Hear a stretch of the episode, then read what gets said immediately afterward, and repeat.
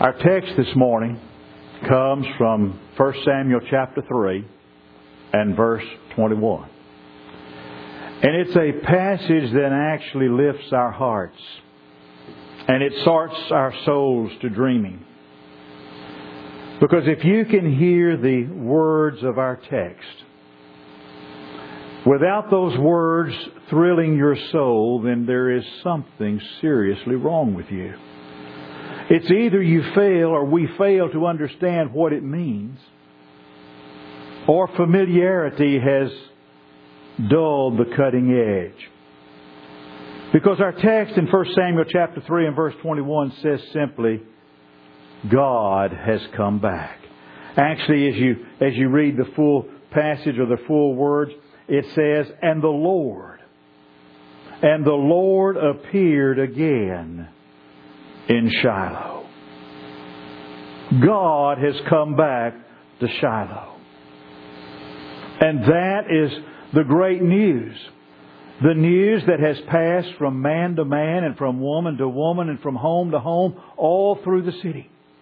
The news has passed from village to village and all of Israel is filled with hope and all of Israel is filled with expectancy because they now have a new hope because the text says the Lord appeared again in Shiloh.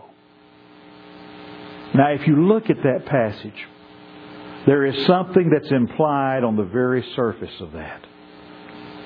It indicates that God has been absent. God has been away. Because if God had not been absent and God had not been away, there would have been no reason for God's Word to say the Lord appeared again. Dr. Moffatt translates it as once more the eternal was to be seen at Shiloh. That tells us something. That tells us there had been some dark, dark days when God had not been seen. Assuredly, God had never been absent. Because in every age, God surrounds His people as the waters surround the sea of the sea surround a ship. In every age and in every time, God is infinitely near. God is always standing at the door and knocking. The problem is, so often you and I fail to recognize God. And when we fail to recognize God, it's as though God were absent and distant. He becomes to us as if He were dead. God's absence in Shiloh had stretched over a very long period of time. As these words in 1 Samuel are written, it's been three centuries since the death of Moses. And during those three centuries, God had faithfully illuminated a few personalities in the foothills, we might say. But there had been no mountain peak that it approximated the height of Moses in the service of God. As long as God's man Moses had lived, Moses kept alive among the people a sense of God. That was a great tribute that they paid to him, actually. If you think about it, remember when Moses had gone to the mountain to receive the Decalogue? And he took so long coming back? And the people said to Aaron, Up, make us gods that shall go before us, because as for this Moses, we know not what has become of them. You see, as far as Israel was concerned, Moses was gone, and when Moses was gone, and as far as they were personally concerned with Moses gone, God was gone. Because all Israel had ever seen of God, they had seen in the personality of their great leader, Moses. So when they wanted Aaron to make us gods to lead them back into Egypt, yes. They created a golden calf in idolatry. but they were fearful because as far as they were concerned, God was gone. But what we read now in our text, God has come back through human personality. You and I are made in the image of God. We're made in God's image and we are persons. And we are like God in that we have the power to choose. We have the power to know. And we have the power to love. And since man is kin to God, God can reveal himself to him and through him. Now, what does John tell us? John tells us no man has seen God at any time. He tells us that the only begotten Son, who is in the bosom of the Father, has declared him. To most of us, God remains an abstraction until we see Him in the form of personality. And when we turn to the Scriptures, it's in Jesus Christ that we find our fullest revelation of God. As you turn through the pages of the Old Testament, you read the stories there and, and you're struck with the crudeness of some of those Old Testament stories. Some of those Old Testament stories and some of the palace intrigue during the period of the kings and during the period of the divided kingdom, some of those Old Testament stories would make a great reality show. And some of them would be perfect for tabloid journalism. But that is not the most striking fact about the Old Testament. As you read the Old Testament, have you ever noticed the clarity with which some of those ancient people saw God? One of the most familiar Psalms begins, The Lord is my shepherd, I shall not want. When we turn over to the New Testament, how does Jesus refer to himself? As the Good Shepherd. Some of those great souls of long ago, they saw God so plainly.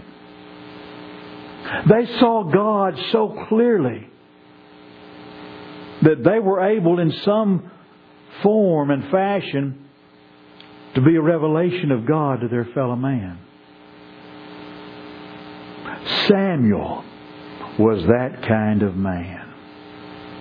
In his day and time, Samuel became a man of God who showed God to the people. When men and women looked at Samuel, they saw something of God in the life of Samuel. When it says the Lord appeared again in Shiloh, it does not mean the Lord appeared in the glory of His splendor. It means the Lord appeared again in Shiloh in the person of Samuel. God appeared through Samuel. And God's choice of Samuel was not a matter of favoritism. Let's face the facts and be honest. Not all of us are of equal ability. God gives to some one talent, to some two talents, to some three. These talents are gifts from God. And they therefore reflect credit on the giver not the receiver. No man or woman on the top side of God's green earth deserves credit merely for receiving a gift. If you happen to have a beautiful face, you do not have yourself to thank for its beauty. For those of us with a beautiful face, our beauty is a gift. It's a gift that comes from God. Samuel was gifted. But the Lord did not reveal himself to Samuel and through Samuel because he was gifted. Then why? Why did God reveal himself to Samuel? Why did God reveal himself through Samuel? It was because there was a quality inside of Samuel that made that kind of a revelation possible. God is eager to reveal himself to every human soul. But folks, sometimes we make that revelation impossible. God is ready to reveal himself to every person today.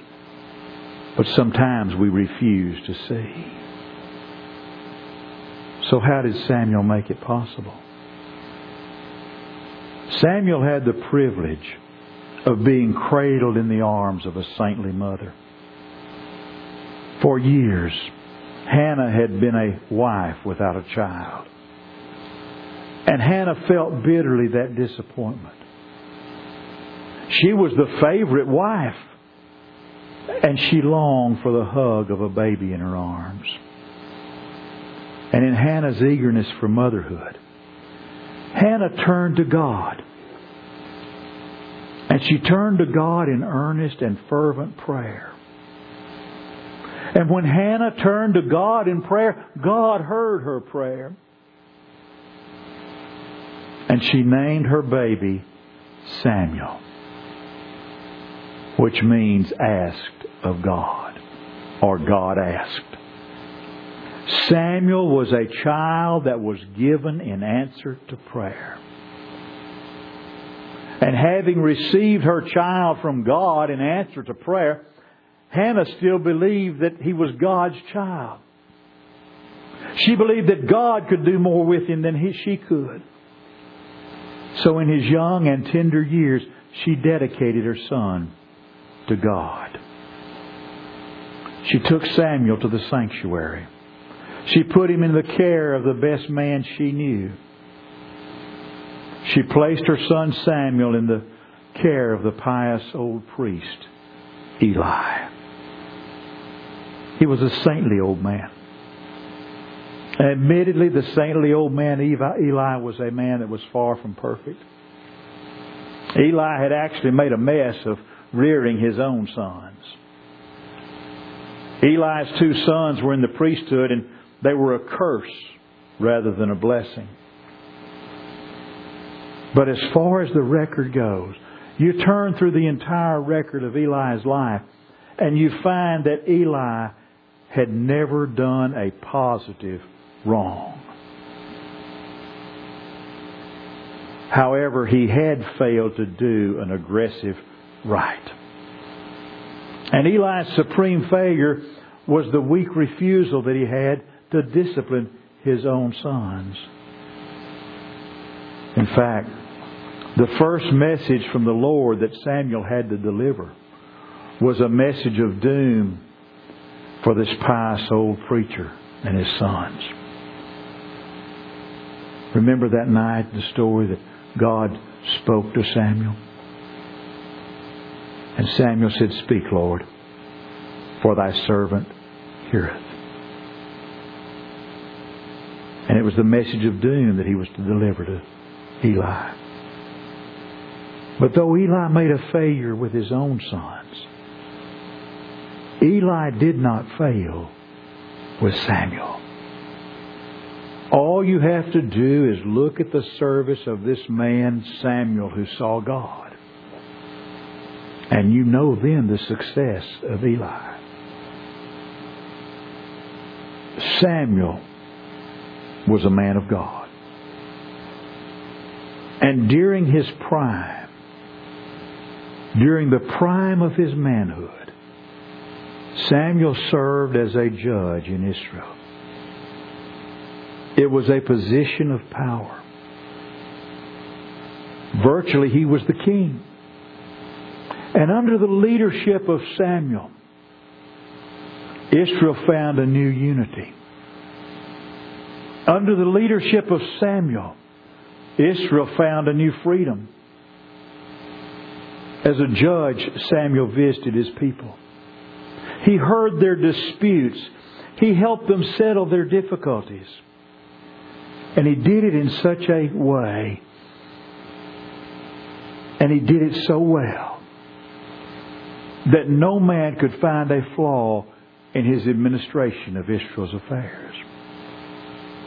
But in spite of his success, and in spite of how capably he judged and ruled Israel, there came a day the people demanded a change. Samuel had grown old, and his hair was white. He wasn't as fit physically as he had one time been. And his own sons had proved to be a disappointment. And the people came and they said, We want a king. So we can be like the nations around us. They thought that having a king would, would prove to be more theatrical and more dramatic for them. Up to this point, the government of Israel had been a theocracy. And now Israel wants a monarchy.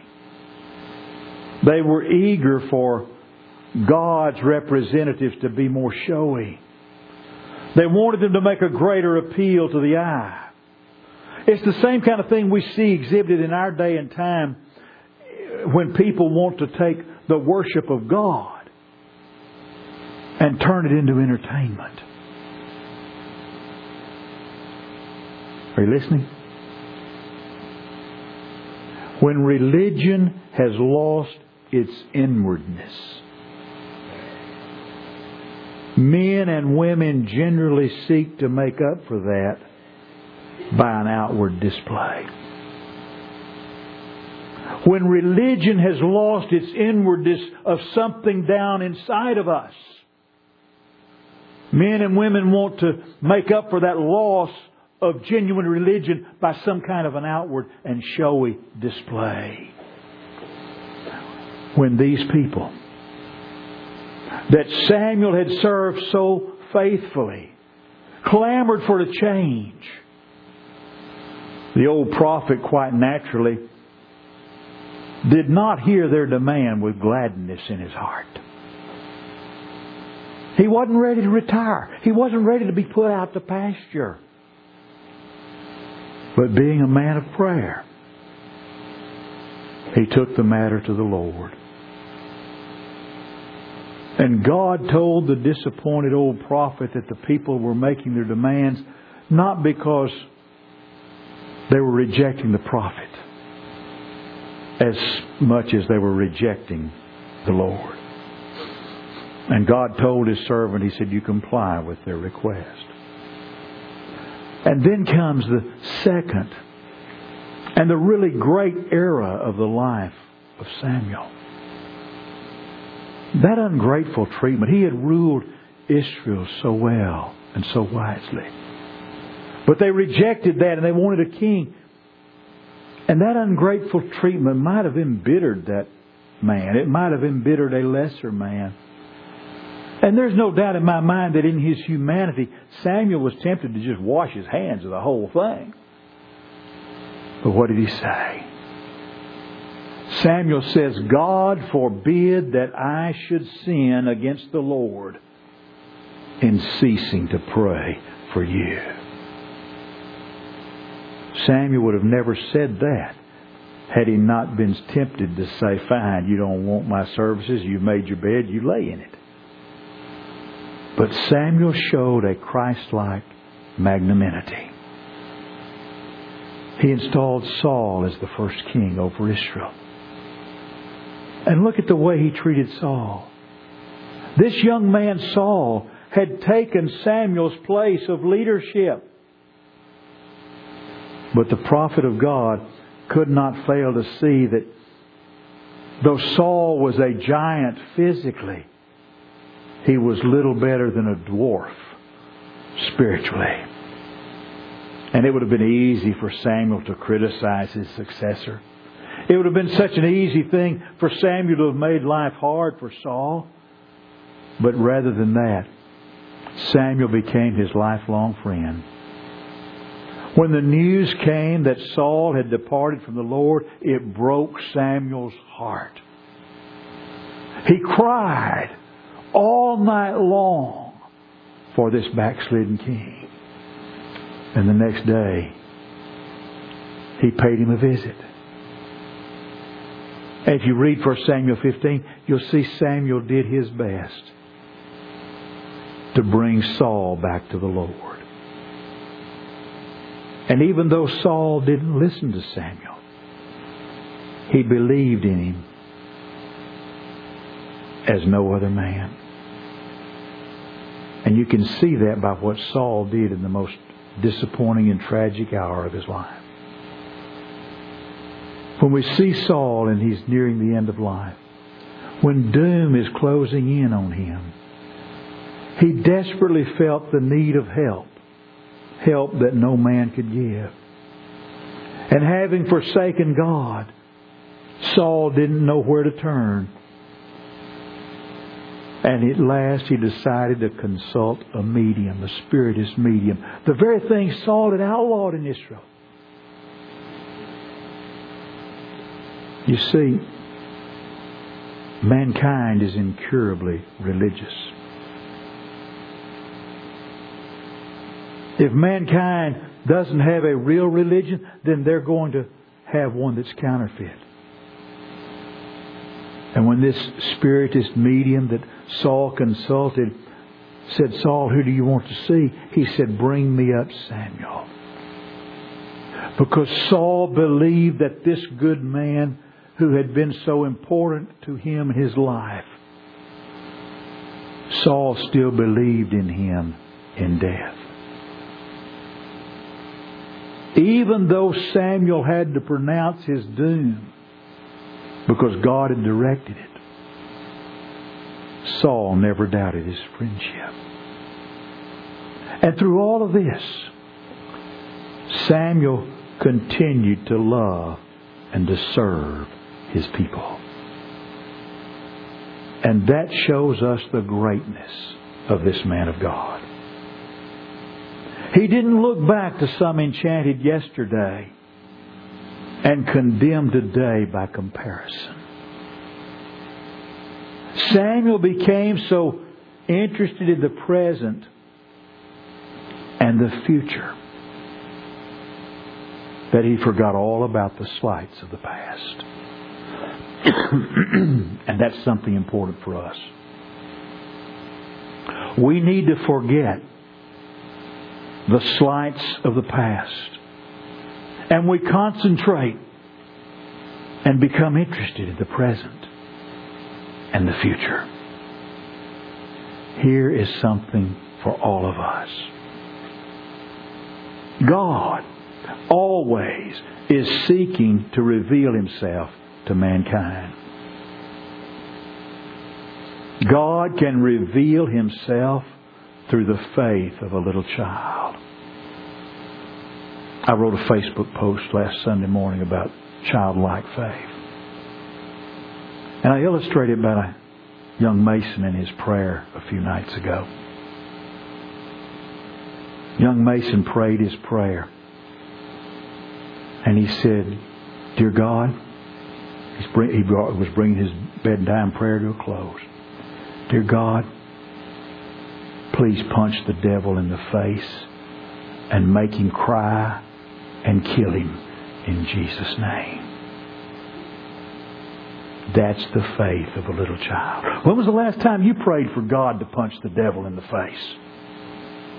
Better still, when was the last time we did something in our life that would actually punch the devil in the face? The greatest thing we can do to punch the devil in the face and make him cry is live for Jesus Christ. God reveals himself in the faith of a little child. But God can also reveal himself through men and women who are in the stern stresses of middle age. God can reveal himself through those who've grown old and wise in his fellowship. And that's the way it was with Samuel. Because when Samuel came to the end of his life, we read that Samuel died. And all of Israel lamented him.